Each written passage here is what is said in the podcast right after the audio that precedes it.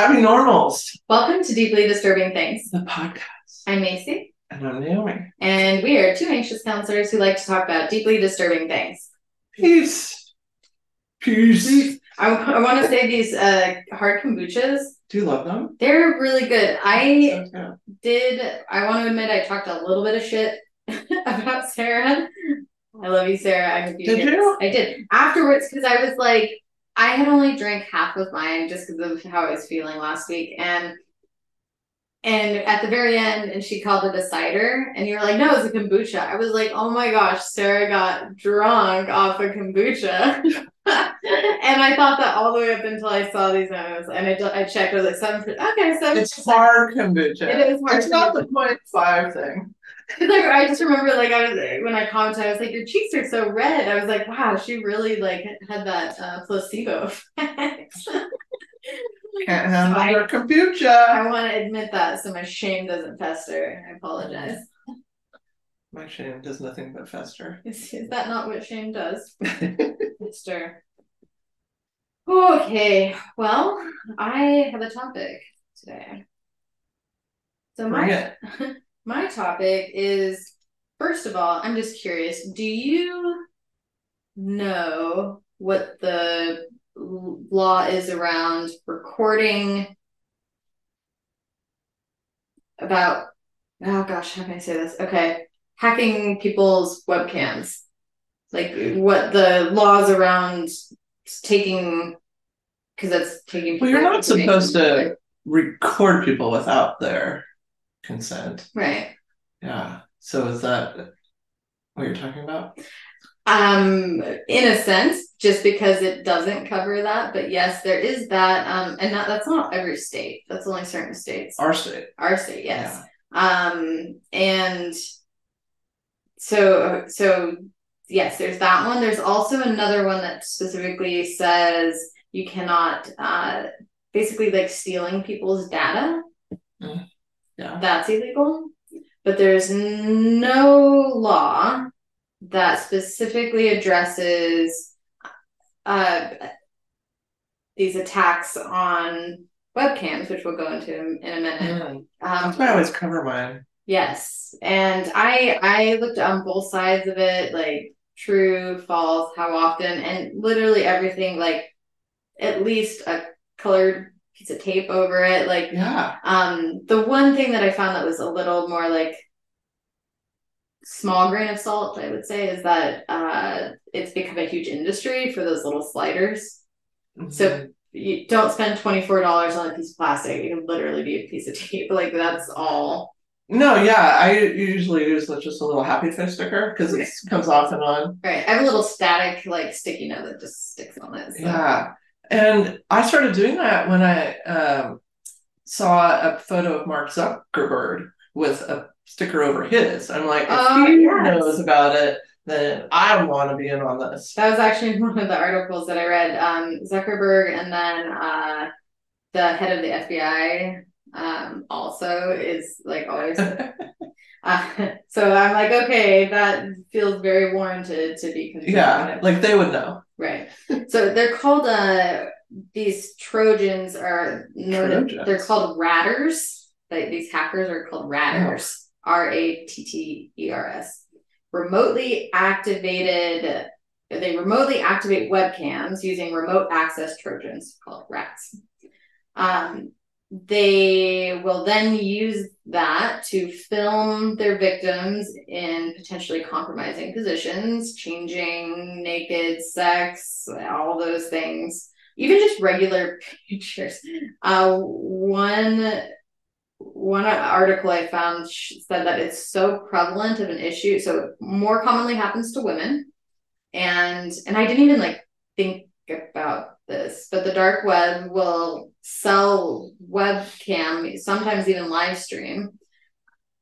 It's so of people common. Being unaware, yeah, of just of even just like everyday things, not even sexual things. There is that, but like there's that stuff, right? But it's so commonly done that it people have to be voyeurs. It can literally cost a penny to access because it's so common and prevalent. Like there's so much of it, right? Which is kind of frightening. It's creepy. It's very creepy. So there is no law that talks about this remote access in and kind of hijacking, uh-huh. because they're not recording. Uh, they are. So it's live. Well, it can be live. They're not the one recording it though, because if I'm like, if we're doing this right now, technically we're recording. They're not. They're just accessing our recording and then. So it's not live. It's, they're accessing recorded stuff. So it can be either. But isn't there a law against peeping Tom and voyeurness? Yeah, uh, but that does not apply to technology. So that's where like these laws really severely need to be updated, because with the pace that technology has gone, like I agree, I think that falls in that category, and and privacy laws, because there's that uh, like you have the right to um, a certain amount of privacy within your own home. Seems logical. Uh, however, a school in Pennsylvania, uh, it's one of the most well-known cases. It was sued for collecting a total of twenty-seven thousand four hundred twenty-eight screenshots and thirty thousand five hundred sixty-four webcam images of their um, of their customers, uh, so students and whoever else they were giving their laptops to, probably employees. Uh, photos from their student, yeah, student issued laptops. So they gave them to the students, which made me instantly think about like my employer at the university. They give you a laptop, mm-hmm. and they they yell at you if you don't use it. Like after a period of time, they're like, "You haven't logged in since blah blah blah." I'm like, I don't want to log into your laptop anymore, because it, the what ended up happening is that the employees have access and it's stored somewhere. Ooh. Right. And that's where it gets really uncomfortable. Yeah. And if you don't aren't reading through everything from like, now there's like the smart whatever, I don't know, coffee maker, any of those things, uh, we get, we've gotten really lazy as consumers in that way of, oh, technology, like I'm fine with having my smart hub, my camera, this being techie, this being techie, without caring what protections are there. And there literally is very little law around that. So that means it can be really shady with how it's stored. And if that gets hacked, then all of your stuff is yeah. gone. Uh, so let's see. So in another, let's see here, uh, invasion of privacy is detailed in uh, digital peepholes. A company used remote activation technology installed on four hundred thousand of its rental computers to capture images of customers having sex, online gambling, and surfing the internet. Uh, the researchers also noted that government agencies such as the F B I can, and I verified this through other uh, sources as well, can activate webcams undetected, sometimes without first obtaining a warrant. So there are loopholes built in because it's not clearly defined. It provides loopholes for the government as well. Not that we need more reason to be hmm. freaked out by the government, but there you go. Um, Are they watching us right now? Uh, so one thing though to keep in mind is that they cannot access your webcam just because. So two things have to exist: a network, so you're connected to a network, and then it has to actually come in through um, like a phishing or an email-based scam. You have to click something. You're, mm-hmm. you you invite them in. That happens. So like a vampire has yes. to be invited in. My mom experienced this a long while ago, where she got phone calls about money that you see the phone calls or emails about money being owed, and they like were walking her through these steps and. It's always, uh, they said it tends to be a small amount of money-ish comparatively, and it's like an odd number, so it'd be like five hundred sixteen dollars. You have to pay this much money, you owe us, blah, blah, blah, and it sounds either like a, um, like a valid thing that, I don't know, Social Security, for example. It'll, it'll sound and look valid, or it'll be extortion-y. Like, we have images of blah, blah, blah, but, like, there's nothing there. It just is saying it. Yeah.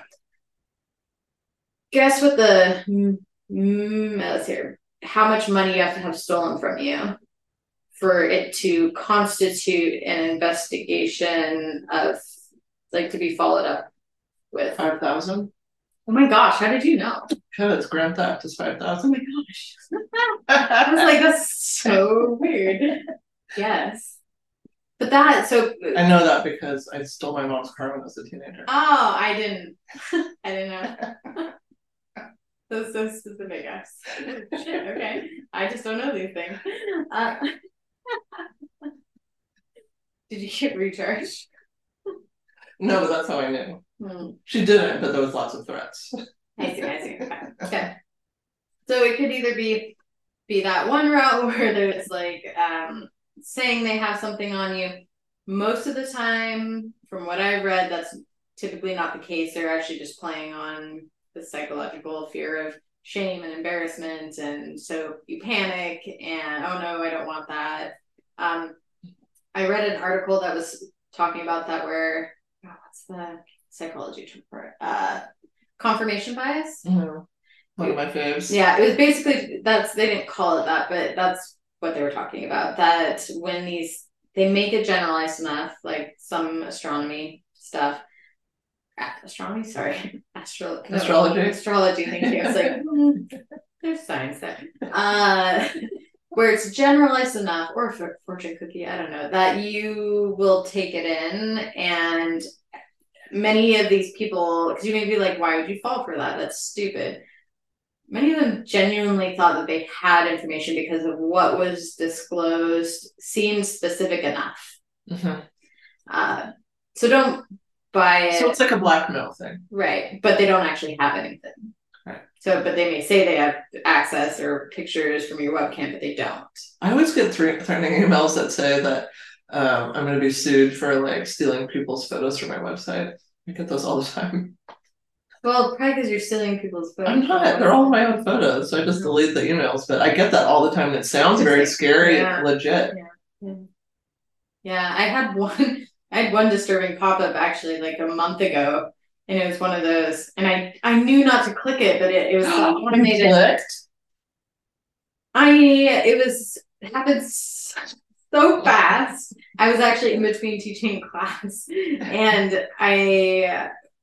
was going and switching into my other email, and it just popped up, and it was like, Microsoft, blah, blah, blah, uh, do not restart your computer, do not turn it off. And it had a countdown, and it's like, uh, there, we are load, we are um, doing something to fix this error. Um, and just, and it said like, okay. You clicked. It was I out of you clicked. Pure instinct. I, that bad instinct, but I clicked it.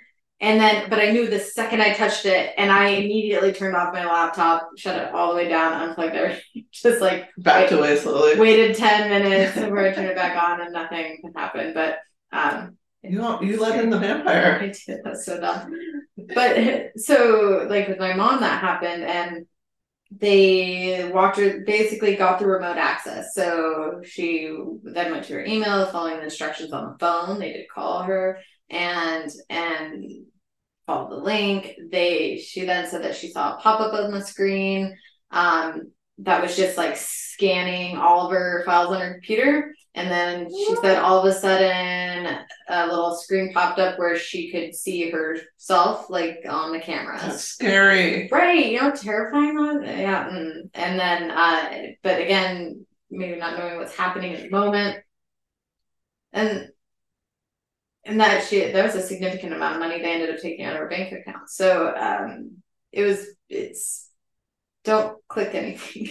So this right now, we're fine. You would have to go and invite them in. I'm nervous about everything. Right. The thing is, though, is we still don't protect the hardware like we should for webcams. We kind of just, they're there. They're there. Don't treat I'm them worried. That way. So here's what you do. I'm worried about my life. So, because I was like, well, what's the best protect? Like the little slidey things are things that everybody uses, or the tape. Um, but they also have microphone, right? Yeah, that doesn't right. protect against listening. But my phone listens to me all the time. Right. No, everything listens to us. I love purple unicorns. Watch what I find later on my phone. Oh my God. So right, so true. And yeah, I mean, we've just like invited, we as a society have invited in the vampire and we can't get it out now, which, I mean, there's pluses or downsides too, especially like you think of like older generations who may not know how to handle those situations. But again, I click the button and I'm I click well, the button. And the it's getting more and more savvy where it's getting harder and harder to discern oh. something real from something fake. I mean, I it, it costs forty dollars to buy the software to hack into someone's webcam. Oh, super accessible. You know, maybe I'll invest. Right, and, and it's. You can make quite a bit of money on it. So it's it's like a very tempting market for someone that wants to do that. So you could actually, from what your mom experienced, they were like in her computer, right? Yeah. So they, um, and you've experienced it before where like tech, there's there's programs you can use where they can uh, remote in. To help you with a problem. Right. Yeah. So it's similar type of thing. They remote in, uh, they will instruct you to give them a certain type of access, and they can literally lock you out and then just be sitting there running things. Yeah. Well, this is why, and this is why I'm worried for myself. Oh, I, I'll tell you what to, the best practice is, but okay. So this is why they tell you to never do save passwords. Oh. I save every password. Because it's so much easier to log into my bank if it just automatically does my password. I... But if somebody can worm into your computer, they can just go to every website and hop right on if you have all your passwords saved. Right. Well, and so I'm a Google user, so everything is in there. And I had a similar thing. And I went, so I never, ever once, which is feels really dumb for me because I feel like there was a point when I cared about and I've cared a lot less in my years about security, right? My privacy, uh but there's a, a page you can go to where all the stored the stored passwords are, and it yeah. even has good on Google, you know, like a here's how many are like we know have been compromised, like literally exist on the dark web. Oh, you know, just like seventy-four. Great. And then it's like, here's how many could be because we've seen you're you're using duplicated, like you're never supposed to duplicate a password. I do that all the time. I have way too many passwords. Obviously not. Not enough. So it's like, that's a big no-no. Uh, I mean, they have whole computer systems that just sit and run the binary data, like, blah, blah, blah, I mean, faster than you could even like say it. So it's, that's bad practice. It should be different. They should be complicated. We took that one in training, remember that one long time we ago? Did, which was horrifying horrifying and, and it didn't obviously do anything, so it was well it made me stress. It did that it did that Did it change behavior? Not well. I don't think that really even told us like what to do, other than that was when two-factor authentication kind of was kicked off. Yeah. and and I did jump on that boat, so all my stuff has that, but even like it's helpful is from what I read, like that helps. However, like use your thumbprint, use don't uh, don't do the where it's a code. But or, people can take your dead finger. And I, I know, but at least they have to cut your finger off. At least, thank goodness. At least, because basically what they're saying is like anything that is on a network, and phones and Wi-Fi are pretty easy to hack into. So like if somebody really wanted to, they could easily get access and, and connect those two things, which happens. So thumbprint's the best practice for that. But for your webcam tip, and I'm going to do it for now because I teach online, so I, I use it a lot. And even today, I didn't even think about this. After class, I thought, I thought my Zoom was off. It wasn't, and I wasn't even on my Zoom link. It was a, another instructor's Zoom link, but we had I had like subgroups, and so it pitched me back into the main group. But I thought I had closed out of, of it, and I went over there, and like luckily it's like muted and it had the background thing on. But I walked up to it, and I'm like, oh my gosh! Like, I mean, even simple mistakes are yeah. not good. Go to your computer settings. Go to uh, hardware, and uh, you can actually disable your camera and your microphone when you're not using it. And that actually disables the hardware itself versus because you're just kind of covering it That doesn't mean they can't see it. That doesn't mean that if it falls out, they're not there. I don't like the idea of someone potentially being there. No, I don't want anybody there. Because they... Get away. If you let them in, in theory, if they get what they need, they could return. Yeah, what do they need? To go in and access your passwords, get your Wi-Fi password, um, I don't know, whatever they need. I saw a similar thing that they... It is... possible for like security indoor cameras to for people in like burglaries to track like motion detection to detect patterns of when people are coming and going, uh because all the ones that just stay on all the time and just detect motion. I am intrigued by really smart criminals though, in a way. Like people right. that have the ability to hack. That, like, that is right. such a level of knowledge beyond me. I'm fascinated. That article that I read about the security cameras, it was like a Like, it's possible, and here's how it's possible. They don't have, like, research really supporting that it's happening. Just in all fairness. But the other one's happening.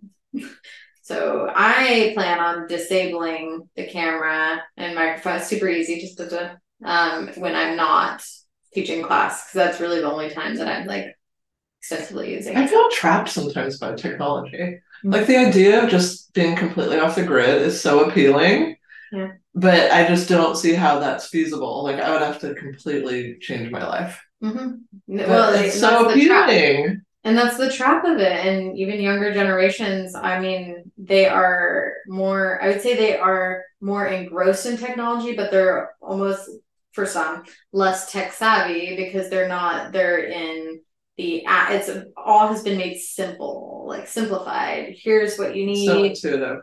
Yeah. It's the app. I can navigate on my phone, find games and stuff. Right. It's made to be easy to navigate. She just turned four.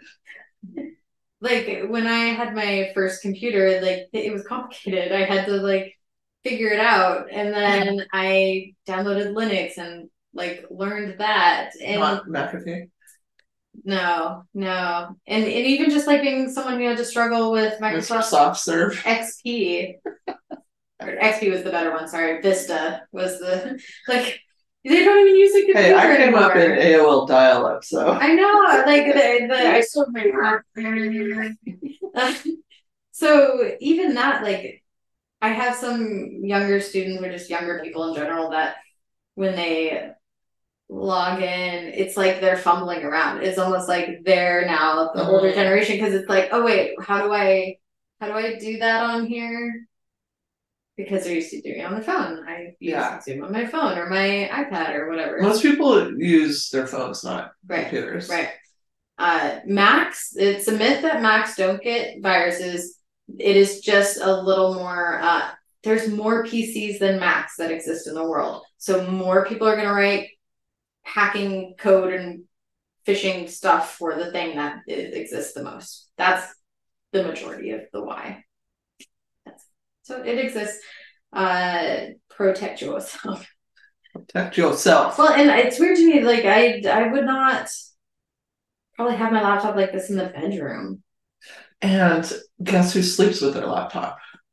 Me. Oh my god, you're, it's you. It's my best friend. Mine's in my office, but but when I think about it, I'm like, gosh, I have at times like, oh my gosh, I forgot to put on a work shirt. Like, done a quick change, I'm sure, but. And then I was thinking, oh, it's probably people, too, who have online or distance relationships, who are online dating or, you know, I mean, because it could be any of that stuff. No, I just, like, at the end of the day, like, my whole, like, relax. Like, I have an hour between when Stella goes to sleep and I crash. Like, that's my time. I get in my bed, I got my laptop, maybe a snack. You're in the zone. And I can just, like, zone out and watch whatever. And then I fall asleep. So mm-hmm. then my laptop's open. You're, you sleeping. Can literally have a webcam um, no, dark page. I mean, forty hours you've been scrolling on your phone now. To watch that. Hopefully not a lot, because I don't think that'd be really that neat. Probably not. Probably not. Mine would be like me talking to cats and dogs all the time. Oh, the stored password thing. I want to. I'm circling back to that. Yeah, that freaks me out. So I didn't know that existed. And I mean, in theory, I did. I haven't mentally given it any conscious thought. So it stores everything. since ever stored, even for accounts of things that don't exist anymore. So I had like in like previous dating apps in there, not apps, sorry, websites. Yeah. With, and it shows, it shows like a username and a password, but like when you go and you put it in, it doesn't work anymore. Yeah. But it looks like all this stuff is real. And I had my partner go and because I, I was there and it was like, oh, I thought you closed that. Yeah, and it looks like it's current. Yes. Well, and there's like keeping the options open. Well, and anything. I mean, it makes you think like because there's so many like random. I'm just there for friends. Yeah, just friends. No. There's so many random things too that you make passwords for, and then you don't end up using the account, and it's just sitting well, there. A lot of sites just make you make a password. I hate that. Right, right, right. Like you can't even buy something unless you make an account. Well, there are, there typically is a guess button. So I, I can't have it both ways. I can't uh, make a different password for every site right. and also yeah. not save my passwords. I know, that's not hard. Like you can't do both. So their suggestion is write it the F down. Lazy bitches.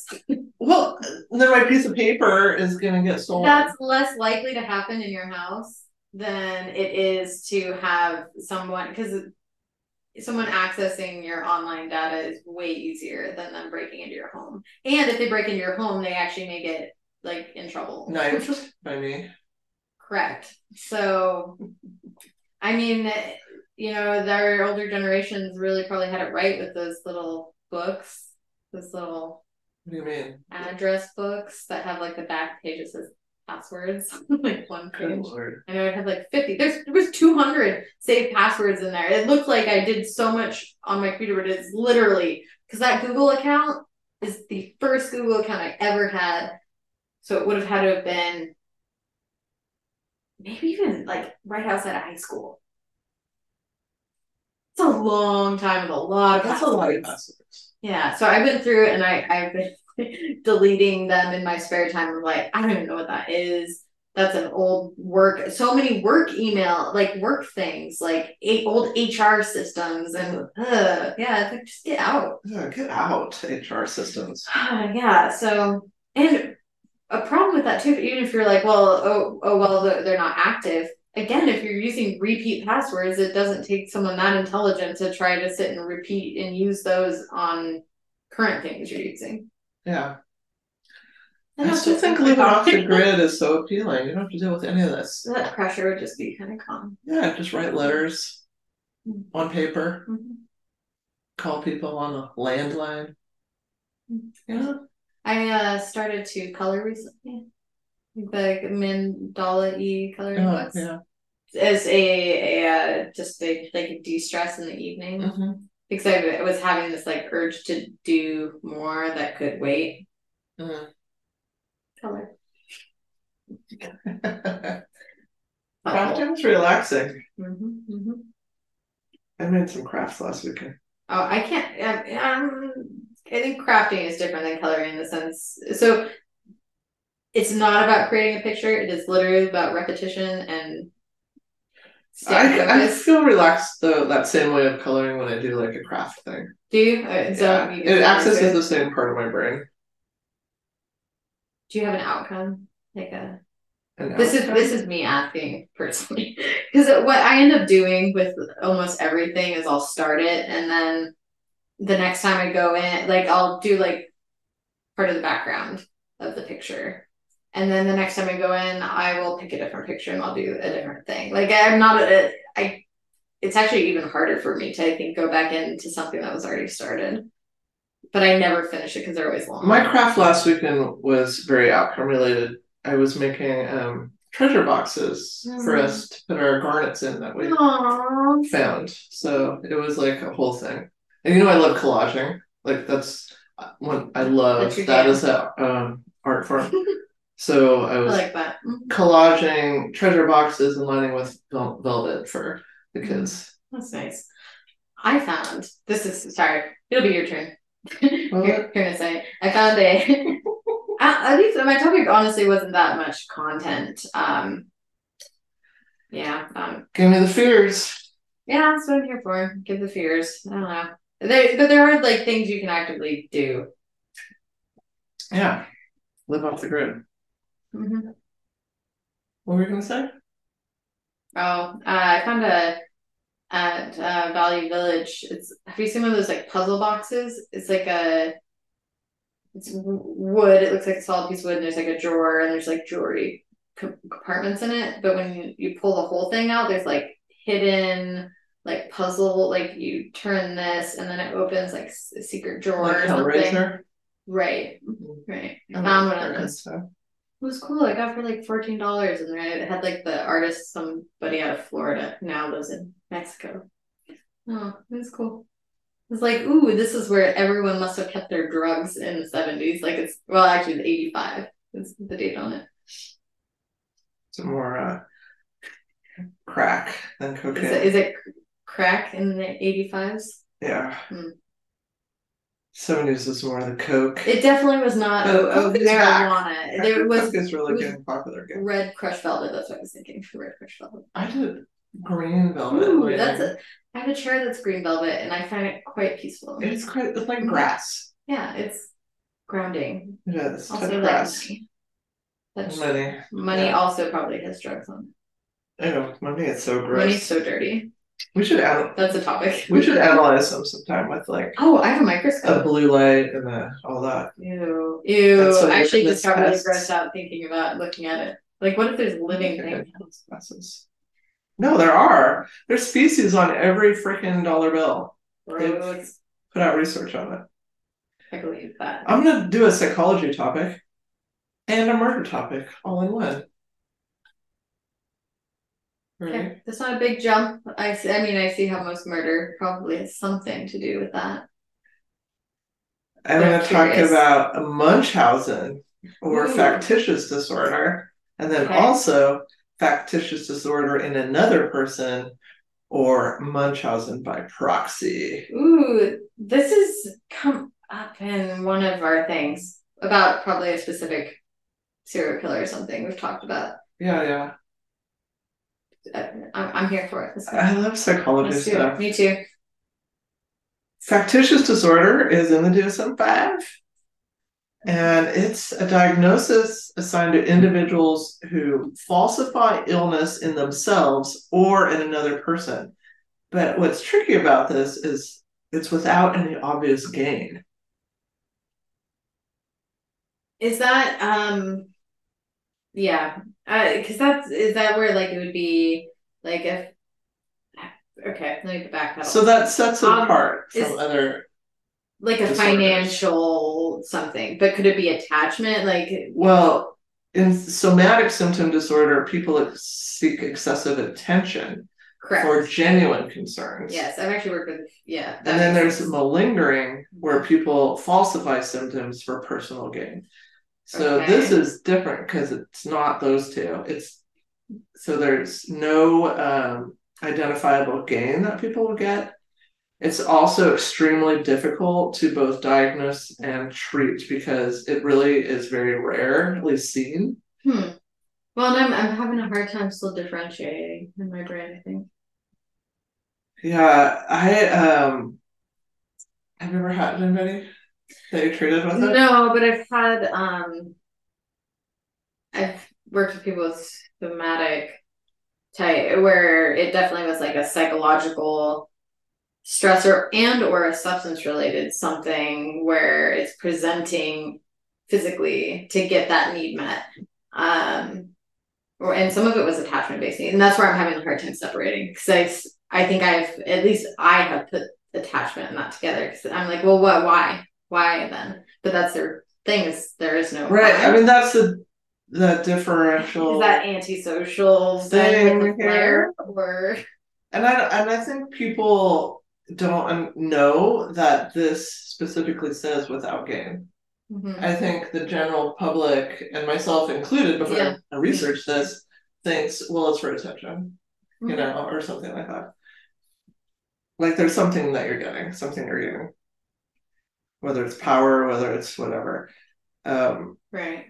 So I I don't, I've never worked with somebody that had this, but I did work with a teenager who, after months and months of treatment, it became apparent the mother had this mm. and that the teenager was actually just fine. Oh. And it was really interesting. Actually, that makes me think a little bit out. more, yeah.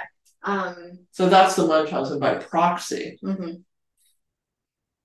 I and, feel like I've yeah. I've seen seen that, but again, it's really hard to like to not know what type of gain. Like if they're gain or not, yeah. Yeah, like I, I still I don't like I don't know how to define that. Yeah, it's interesting. I want. to Well, know. we know the D S M is flawed.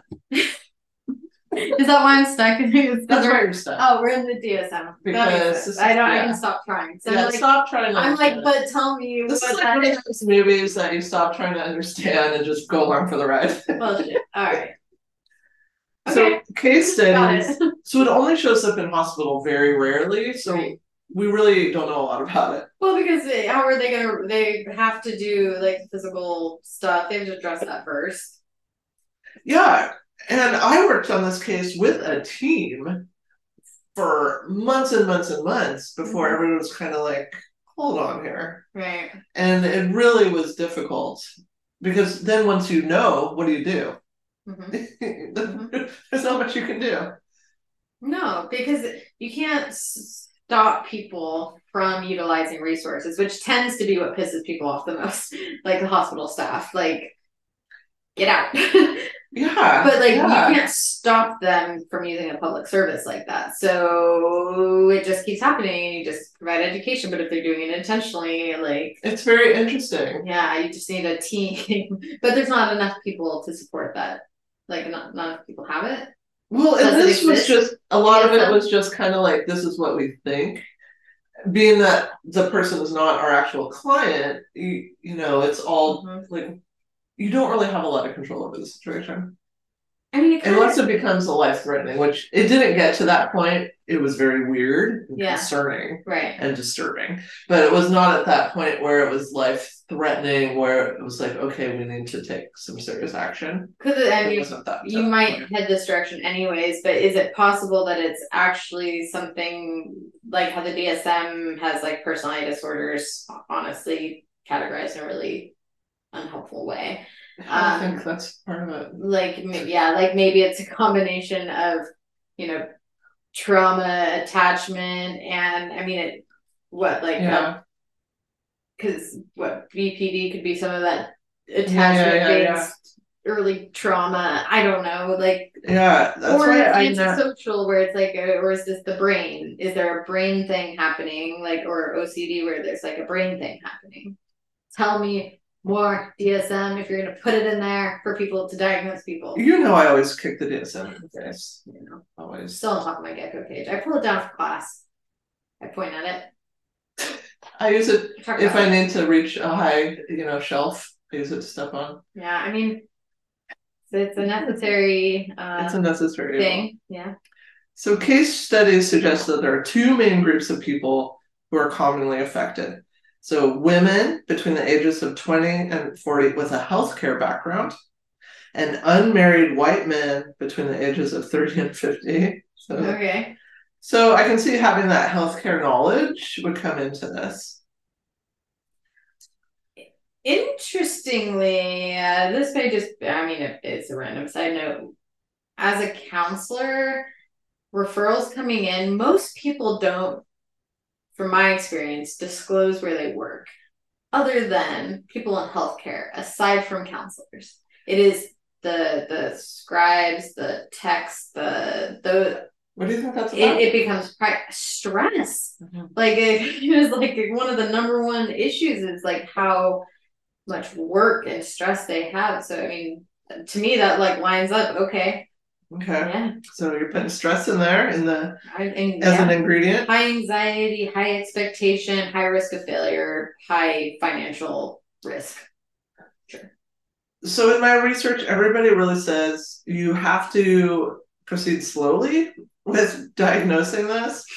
Um, and you have to work best as a team because it's so complicated and and their treatment options are limited if the person doesn't admit to the deception.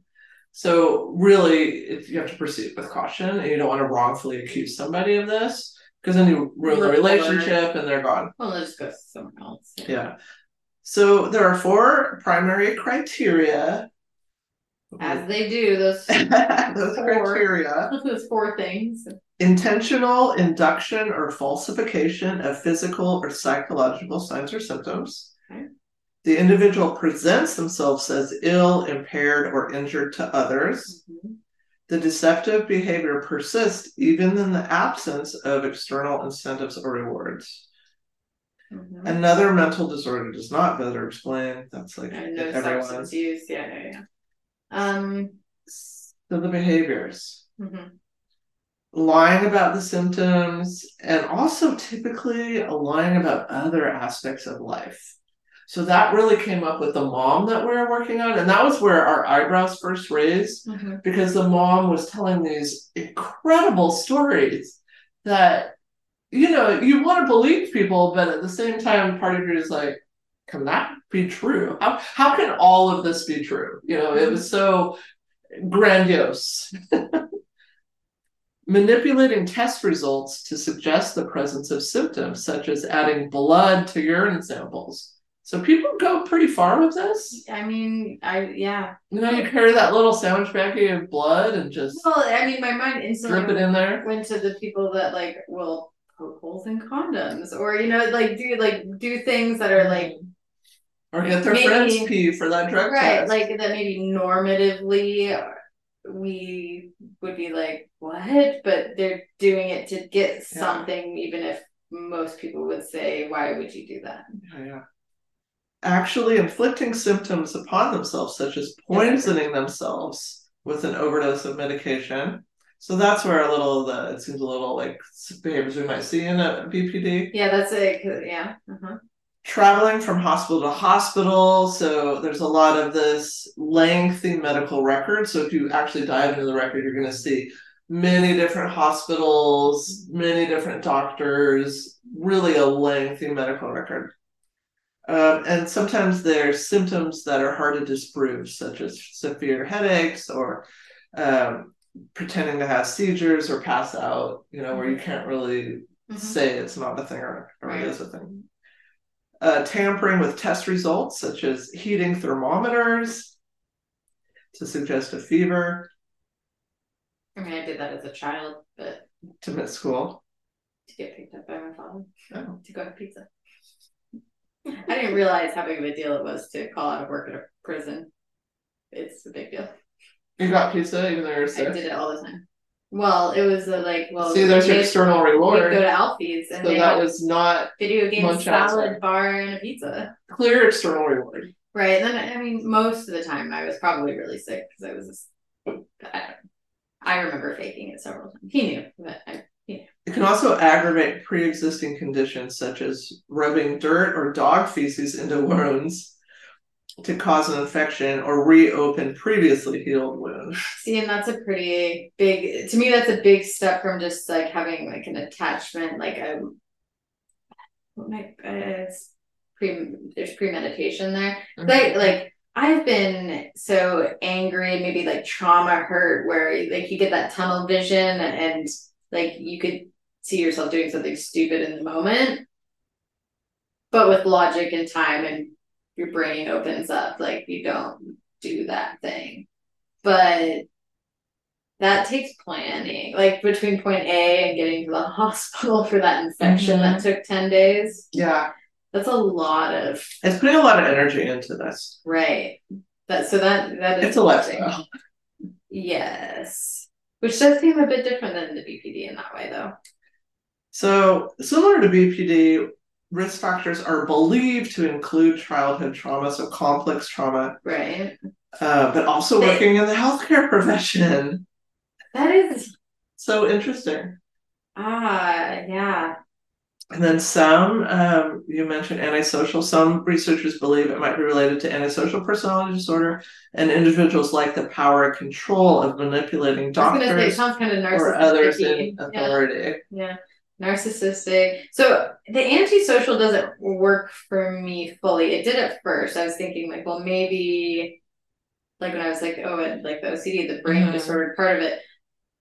But it should be, that should be kind of consistent across time and place and setting, not just isolated to these specific things. Just to like this health like stuff. Healthcare. Yeah. That, it, that doesn't make sense for a brain disorder. Your brain's not logical like that.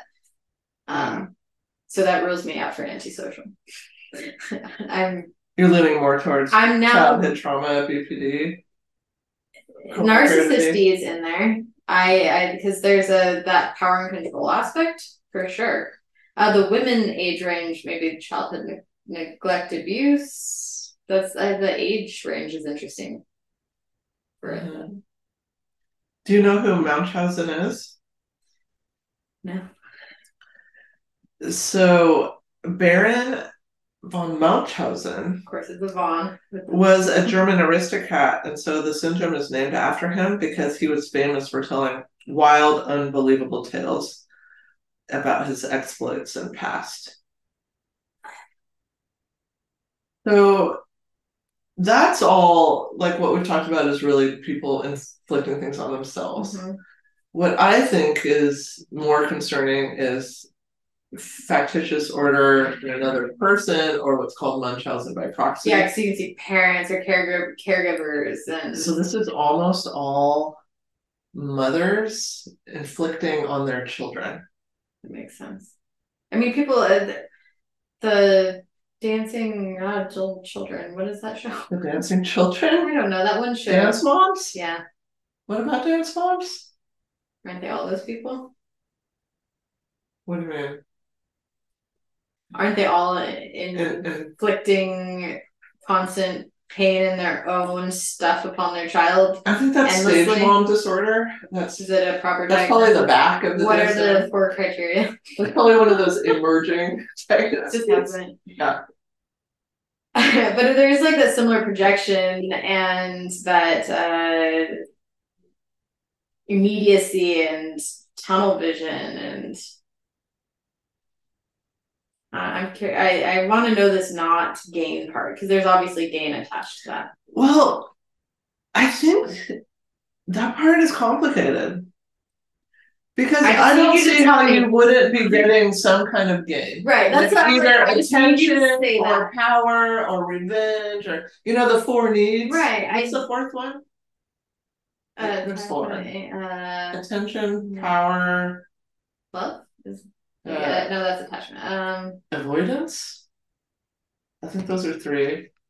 And then there's a fourth. I just don't see how there wouldn't be some underlying, even if it's unconscious, that you're getting some kind of... Um, air, water, food, and shelter? Yes. You're getting the the air.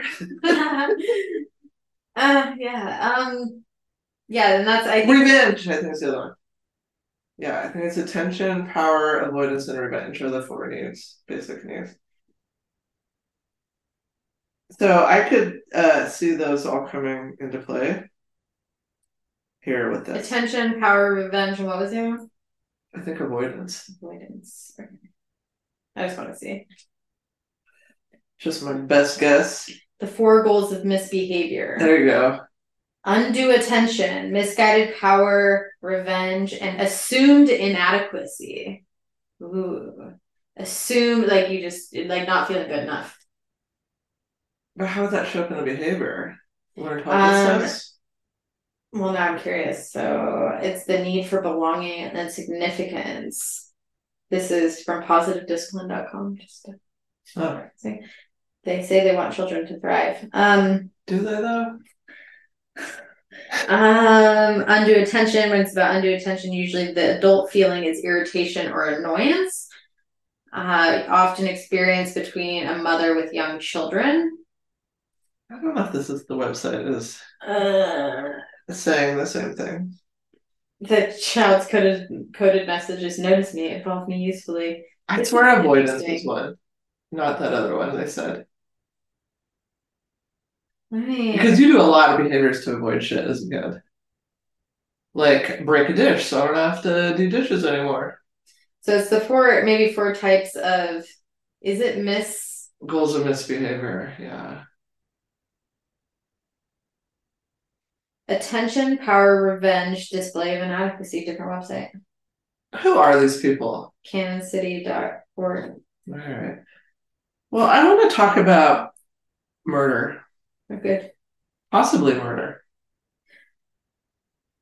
Oh my gosh, I just put it together. View of inadequacy, a child uh, not feeling like they're meeting those uh, sexual urges for pride.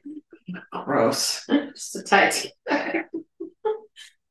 I would like to discuss the murder. Famous case of Mary Beth Tinning.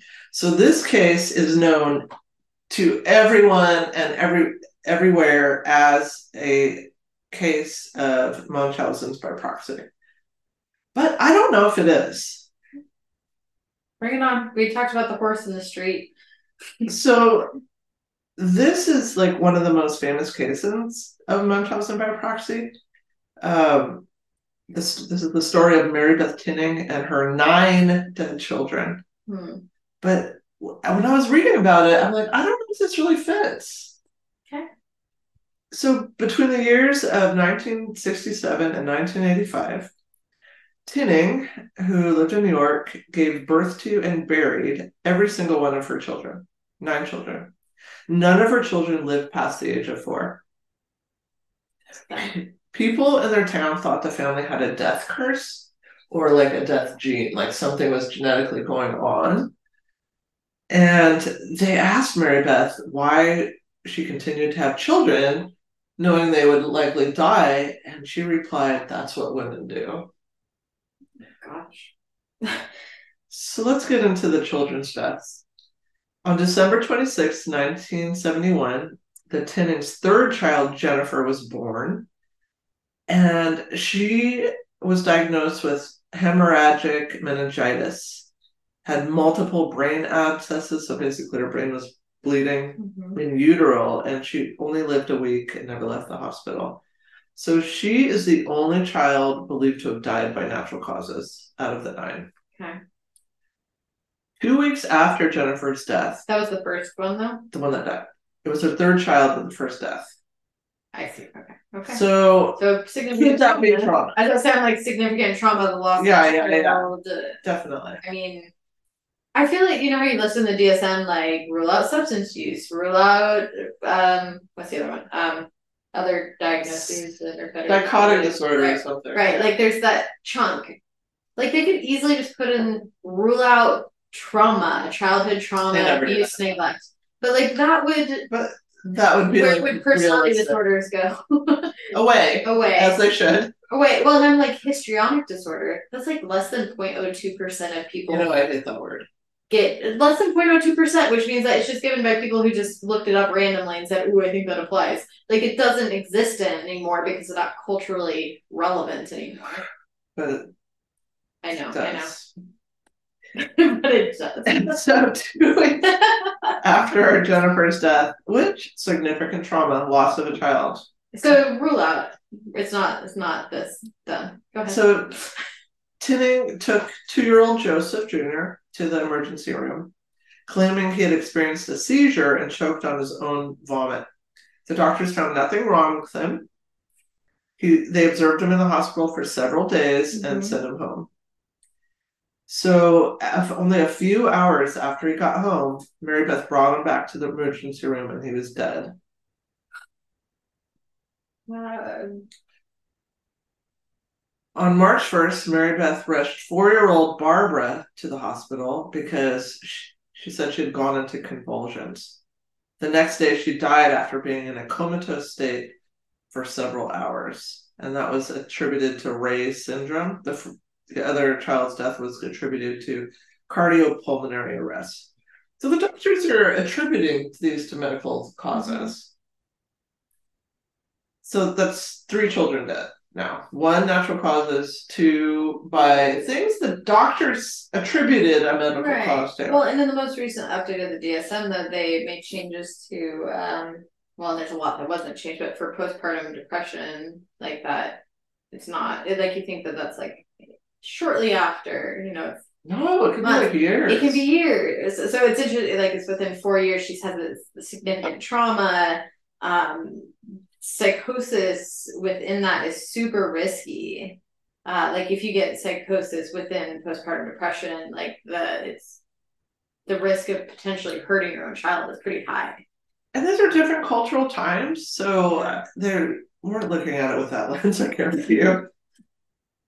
This is the blame the mother mm-hmm. phase still, you know, where if, if a kid had autism, they blame the mother as being a refrigerator like mother. Like genetic, like it's your fault. No, they said their refrigerator mother was cold parenting. Mm-hmm. They actually blamed mothers for autism. Um, a frigid mother, yeah. nineteen seventy-three, Mary Beth gave birth to son Timothy, and um, less than a month later, he was brought back to the hospital dead. Mary Beth told the doctor she had found him lifeless in his crib, and doctors attributed this to SIDS, or sudden infant death syndrome. Which is a thing, no? Yes, which is a thing. In March nineteen seventy-five, Mary Beth's fifth child, Nathan, Nathan was born, and later that autumn, he died in the car while driving around with her.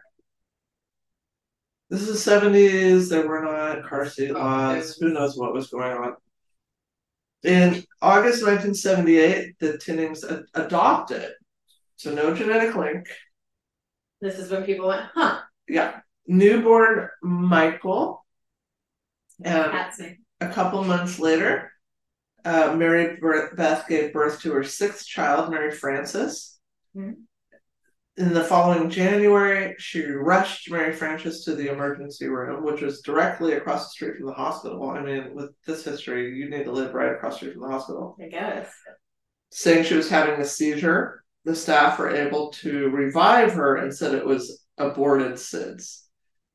A month later, Mary Beth returned to the hospital with the same child, and uh, she was in full cardiac arrest, but was revived, but had irreversible brain da- um, damage and was taken off life support two days later.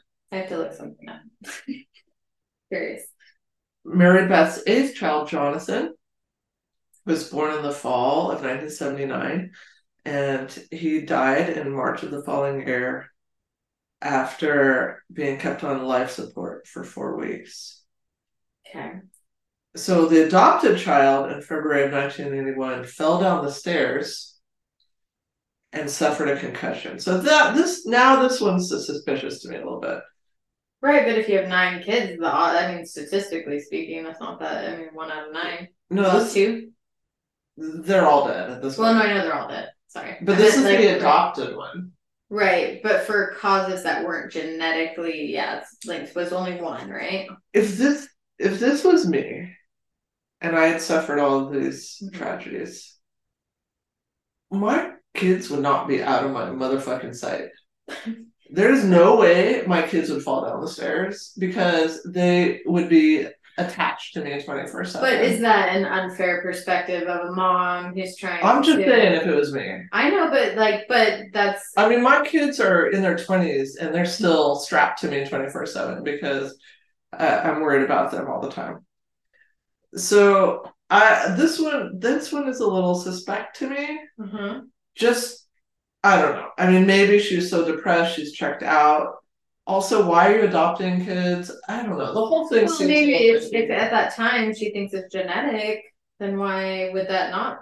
I mean, maybe. I but then you, you let him fall down the stairs. Well, but again, that's a little blamey by saying. I mean, in theory, if we assume innocence, so he dies. But, like, if we assume innocence first is the fact that it, we would assume it was an accident, not that she let him fall down the stairs. I know, but... Because if all the other things have something... So how old was he? Medical... Because, like, the first thing I... nineteen eighty-one, and she adopted him... Let's see what his age is. Because the age determines the level of supervision. In twenty twenty-two, there's this... And the scientists...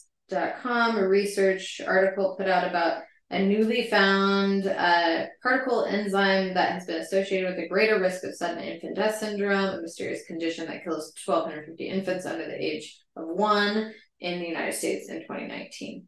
Yeah, that's why I never slept. I still don't sleep. I haven't, I haven't slept in almost thirty years uh-huh. because I was afraid my, I was on death watch all the time. Mm-hmm, mm-hmm. I never slept. I, I I think a lot of parents are scared of that happening. Well, yeah. I mean, I would, even when Stella was born, right. I would get up all during the night to make sure she was breathing. Well, that's, I mean, what's interesting, because this was twenty twenty-two. This last year was the first time that a potential biomarker has been placed on a, a potential increased risk. But does that mean every single child? No. Does it mean that it's causal? No. Like, it just correlated. So Michael was born August of seventy-eight. Okay. Died February of eighty-one. So a little, little tyke we're talking about here. Like, two years old. You you should be supervising the stairs, in my opinion. So Tammy Lynn, the last child, was born in August of eighty-five. And she died later that year in December of being smothered. So this one's a little different mm-hmm. because this is the one where there's actually uh, experts were able to show that there was foul play. Okay. And this is the first time there's concerns being like actually raised about what's going on. Okay. Um, the Tinnings were visited by the Department of Social Services on that same day and by the police department. How many children is this now? Well, this is the ninth child. Okay, okay. So I was about to say, uh, thank goodness someone's getting so old. I was hoping it was around the eight children five died. Or six, but my no. seven percent kombucha. Sorry, sorry. Eight children died. That's a lot of children okay. to die. That's... I mean, it's a tragedy all the way around. Anyway, look at it. So the causes of all the children's deaths are really diversely um, attributed. So some are natural, undetermined, or SIDS. Six autopsies took place after Tammy Lynn's death. How young was the youngest? Nobody lived to four. No, no, but what was the youngest that they died? Because SIDS is like, I just, I looked up and it says it is one month and a year. Yeah, I think it's it. With most happening between one and four months of age. So I'm just wondering, like, some of those that are... Yeah, it was in that timeline. Makes it, uh, it, it is an unexplained death of a baby younger than one year old, sometimes called crib death, but now they have the biomarker thing that might be helpful, but one month, yeah, one month to one year is, the like, consistent. So after Tammy Lynn died, there were six autopsies performed, but they could not find any signs of abuse. Mm-hmm. And prior to Tammy Lynn's death, there had been no suspicion about all these deaths. There were so many of us on it, I guess, said Doctor Robert L. Sullivan, the county's chief medical examiner. If anyone is negligent, I suppose I am. I probably should have said there must be more to it than this, but mm-hmm. we all think and don't do. I mean, is that your code of ethics, sir? But okay. We all think but don't do. Like, what a horrible... So we have a natural death happening first. Okay. We have a whole bunch of deaths after that that n- nobody was suspect about at the time, which I think is important. Mm-hmm. Yeah. And even in the autopsies, they couldn't find any signs of abuse. And then mm-hmm. this last so data. child, um, they did think that the kid had been smothered. Mm-hmm. So m- there was a trial. Mary Beth and Joseph, her husband, were separately taken to the police department. Yeah, for questioning. Hearing all this. Yeah. During the interrogation, Mary Beth signed a document confessing that she had murdered uh, Tammy Lynn, and she was arrested and charged with the murder. We've Mary had multiple Beth, cases that we have done in here where the false confession of being pressured into it too. Yes, so. She later claimed that her confession was made under duress, and that police had threatened her, and that her repeated requests for a lawyer were denied. Well, the pressure, too, of, like, she already has the pressure of, I need to keep making babies. I didn't even think the dad was involved. I didn't ever even thought that based on how, like... But he, he's around. What's going on, right? Well, he's making babies. I didn't even think about that until now. Yeah. So, um, but, like, nobody's asking or Like, it's not his name at the start of all of this. It's no, hers. Nobody knows about Joseph Tinning. And she's the one that's like, I have to keep having kids, which is probably a societal pressure thing, too. That's what she said. That's what I'm supposed to do. Right, right. Okay. Yep. So Tammy Lynn's pediatrician testified, saying that Mary Beth had dismissed his suggestion that she ins- should install a specialized alarm device which monitors babies' breathing and heart rate, you know, that can help prevent SIDS. Um, experts from the SIDS Foundation mm-hmm. also came forward and said that it wasn't SIDS and that Tammy Lynn had, was smothered to death with a soft object. Ooh, I mean, for them to say that, that's pretty, because the whole thing is it's an unexplained death. Right. Yeah.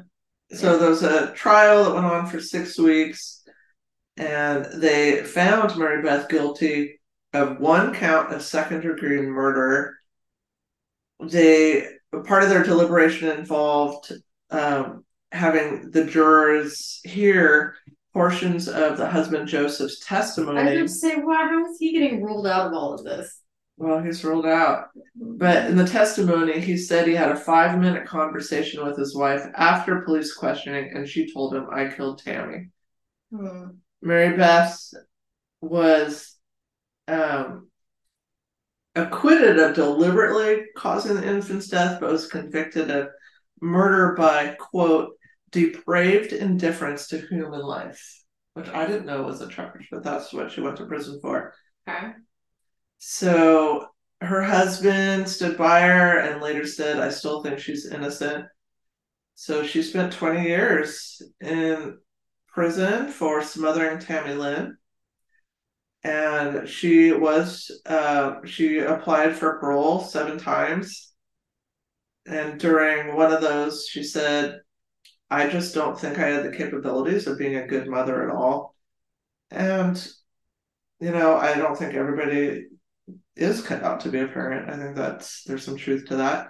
Well, and at that point, like, after you've lost nine kids regardless, and yeah, you gotta, right. and like, that's so devastating. I would say, if you assume that she didn't, I have questions. How would that impact, like, your view of yourself as a parent? So going to prison for her, but if she did it, rep out there, like, if you Google her, it's gonna come up Munchausen by proxy serial killer. Like, that's her rep. But when I was really diving into it, I'm like, I don't think that's what's going on here. Like, no. Maybe she did smother her ninth child, but, uh, you know, then there's maybe a lot of trauma leading up to that. I don't know what happened with these other kids. It's difficult to know. Should you let your two-year-old fall down the stairs? No. Um, but where's dad, too? And but shit happens. And, yeah. Yeah, because I think uh, I like, mean, what, he's probably working old-timey model. Right, but, like, what's the actual evidence that she did it and not him? And when she's just taking the blame, she's already taken that very submissive role. No, they blame the mother for everything. Well, yeah, and, and yeah. he said that she told him that. He said that, that she was told a, him that. That was a big part of it, and also her confession under a duress. Which she li- said was under duress later. Yes. Because she had stress of losing a ninth child and being well, said that she's not. I mean, what kind of state are you going to be in through this whole, you know, years of. Again, losing this. one child it's is enough. Devastating. It's your to, life over. Yeah. Right. So, I mean, and the fact that she kept trying and yeah. having that happen. I mean. So she did admit to killing Tammy Lynn eventually. I was going to say, very possibly she did. Yes. Um, so here's what she said. So it was during one of her parole uh, requests. She said, after the deaths of my other children, I just lost it. I became a damaged, worthless piece of person. And when my daughter was young, in my state of mind at that time, I just believed that she was going to die also. So I just did it. And, you know, I get that psychologically. Like, why wait for it? Like, I Not want it under you. my control. You know what right. I mean? Right. Well, and, but you can even follow that trail all the way back to, like, the very first child's death of yeah that loss of control. Yeah, and that first one is attributed to natural causes. Mm-hmm. Right. So, so this all starts one. with very serious trauma. And it's the first. Like, I don't know what happened in the middle. Mm-hmm. She admits to killing the ninth one, but I don't think she needs the serial killer moniker on her forever, but that's what she's got. So I don't think this is Munchausen by proxy. I, because to me there is, if if she did, which she was convicted, so whatever. So she she murdered them for public eye. So, or murdered one. One is what, convicted? Yes, she okay. was convicted. Well, right. It wasn't murder. It was that other thing yeah, that, that I other, said, which is odd. A natural, uh, a depraved invis- indifference to human life, mental health, anything. So. The thing is, is nobody's reporting, like, the husband's not reporting odd or bizarre behaviors or, you know, I'm not hearing, like, psychotic symptoms. No, I couldn't find any evidence of any of that. But... Or there was no evidence of, like, severe childhood trauma. Mm-hmm. They say, like, she didn't get, like, one-on-one positive parent attention. But who did back then? Nobody did. Not their kids. Too soon? I don't know. Well, too soon? Okay, sorry. Um, I don't know. Uh, so I think she has an unfair label, given that we don't have evidence to that. Right. That she killed all, all her kids. Right. I mean, ultimately, there was something mental healthy happening somehow. It had to be. I mean, you can't even lose eight children and not have something going on, nine children. Right. Yeah. Unless they're saying from the get-go, she was that way. But bringing them in and going through this, like, sh- if she's getting a need met, then... Or not getting any men. I'm right? sure not she got people. A lot of sympathy out of this. Right. I was about to say she got, like, they even said, like, all the doctors, like... I'm one hundred percent sure she got sympathy, but I think eventually it was not sympathetic. People were probably suspect. Right. That's my guess. Well, and if you're known for being the one that had, like, your children genetically die at a certain age, like, and you've already traumatized your brain to that point, like, what about that, uh... kind of willing it to be sort of thing of uh, sh- uh if you tell a child no enough, like self-affirming, yeah, self-fulfilling prophecy, self-fulfilling prophecy, and there's research to show that, like, telling oh, a, real telling yeah. a kid or even adults don't do that, they're more likely to do the thing you don't want them to do. So if the whole town is labeling her as that, like, what psychological damage can that do to right you? And you know where she said, I just believed that she was going to die also, so I just did it. I mean, that anxiety of, like, when is it going to happen? I know it's well, going to happen. When is it going to happen? You're going to want to take control of that. And that's more... And just make it happen. Right. It's, it's like when you think someone's going to break up with you and you're like, well, I'm just going to break up with them. Right. Right. Which or, I want the control of the situation. Self, and that's kind of what I was talking about. I'm like, you get really angry in those, like, that self-sabotagey thing. Like, you'll just blow it up because you feel like... I'll do it first. Yeah, the anxiety is too much. Right, right, right. Because now I'm hearing, like, mercy, she cares. That rules out antisocial, empathy. Like, um, so I'm not hearing psychosis. But however, like, the whole thing with the, like, it, um, postpartum depression is that psychosis can be episodic, like, episodic, mm-hmm. and triggered by high anxiety yeah. or stress. Yeah, yeah. When, and it could be very dangerous. Yeah, and I would like to know, was Hubby around when um, the adopted kid fell down the stairs? And what support did she have as a mom? Like, was... These days, those times, you know, it's typically the, the mom home and mm-hmm.